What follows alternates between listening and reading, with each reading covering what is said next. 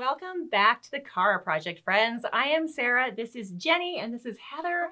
Today we're going to dive into John chapter 14. Mm-hmm. And to catch you up real quick, what just happened in the upper room discourse uh, is that Jesus, he just, well, he revealed a few startling things. Yeah. He just revealed that somebody would betray him, that Mhm. Peter would deny him, and that he was leaving Yeah. not only leaving, but they couldn't follow him.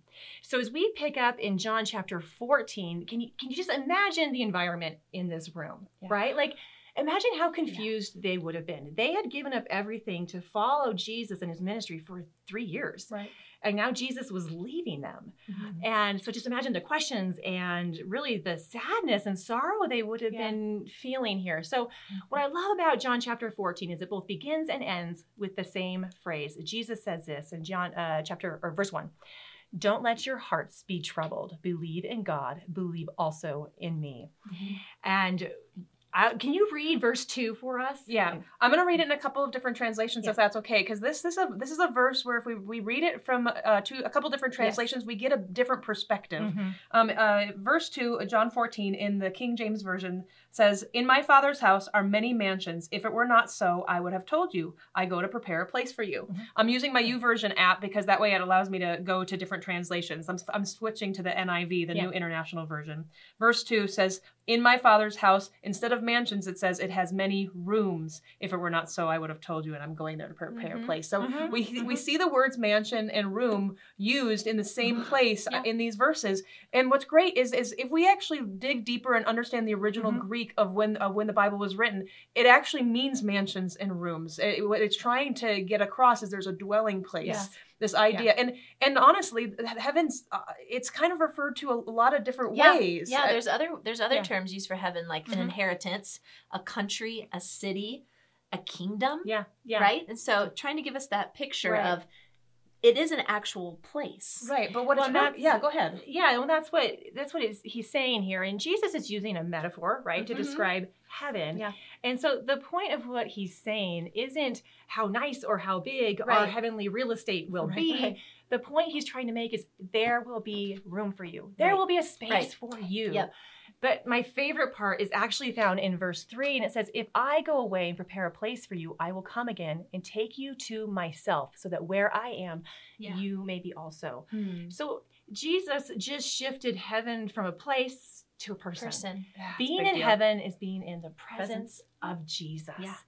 And I love that. And and I also love Thomas's question here. Hmm. Because now Thomas is going, hold on, we don't know where you're going. How Yeah, are we How do we gonna- follow you there? Right. how do we get there Mhm. right and um and i love in jesus's response i mean it's like thomas he's like looking for directions right? Right. give me this guidebook how do we get there and jesus responds i am the way i am the truth and the life no one comes to the father except through me so jesus is shifting again like it's not it's not through a guidebook to get to me Right. it's through a person i am the way Right. And Right. how, how often do we do that Yeah. in real life? Like we overcomplicate everything. Mhm. Well, it has to be complicated, right? If, It's like- if, if it's worthy, it has to be complicated. We we kind of Mhm. mess that up. It's Jesus is saying it's actually very simple. Mhm. Like I am the way. That's Mhm. it. It's Right. me.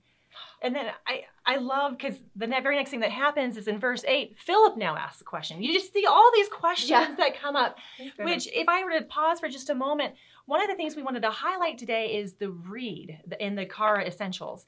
And one of the things, two of the things actually we're going to do with read is we're going to read out of different Bible translations, which we already did, just to help get a better perspective of what the author was truly trying to communicate Right. Mhm. right?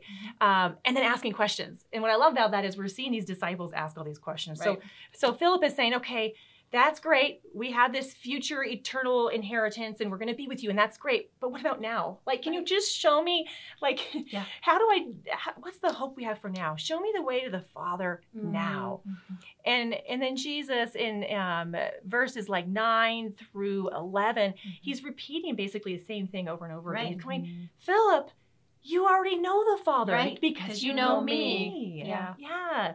And that's something that that John has made clear throughout this gospel. Right. The Father and I are one. It's kind of funny. It's like how many different ways does Can Jesus need same- to say the same thing Right. for them to get it? And even for us to get it. Same thing in verse Mhm. 10. Don't you believe that I am in the Father and the Mhm. Father is in me? Mhm. Question mark. It's like here I'm saying it again. Like I'm it. I'm the way. Yeah. Which is good news for us because that means we don't have to wait until we get to heaven to know God.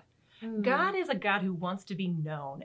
And now this is interesting. Um, in John, he mentions the word know. It's it's over a hundred times, and I can't remember off the top of my head. Um, he mentions this word know. Yeah. But it's not always the same root Greek word. Mhm. Um, and if you think about it, this makes sense. There are there's different types of way of knowing someone or knowing God. We can know information about know God. about them. we can know truth Mhm. about them, Mhm. all the way to having like a personal relationship Mhm. The- with like how we know each other. God. Right, Yes, a deep right. personal relationship. Mhm. Um, and so, what? And here's the question I want to leave you with today: is truly, why would it be important for us to both know God, like the truth about God, as well as to have a relationship with God? And here's what I want you to think of: What happens if we have one or the other? Yeah. but not both. Well, and that's a question that you're actually going to unpack in our Bible study, which is posted on our blog. So go out and make sure you get a chance to check that out because we uncover a lot more than what we were able to Yeah. unpack Oh, today. And um, This uh, chapter here. keeps going, you guys, Yeah. and, and that's all the time we have for today. Yeah. But absolutely, go to the Bible study and keep diving into. And this. also feel free to reach out if you have any questions. Yes. Because you know, as we read in our passage today, it's okay to have questions. yes, thank right? you. Jesus' Thank you. closest people had a lot of questions. Definitely. So you can reach out. There's a contact form on our website. If you have a question, just shoot it at us and we'd be Yeah. happy to chat about it. Yes. Awesome. Thanks for joining us this week. We will see you next week. See ya.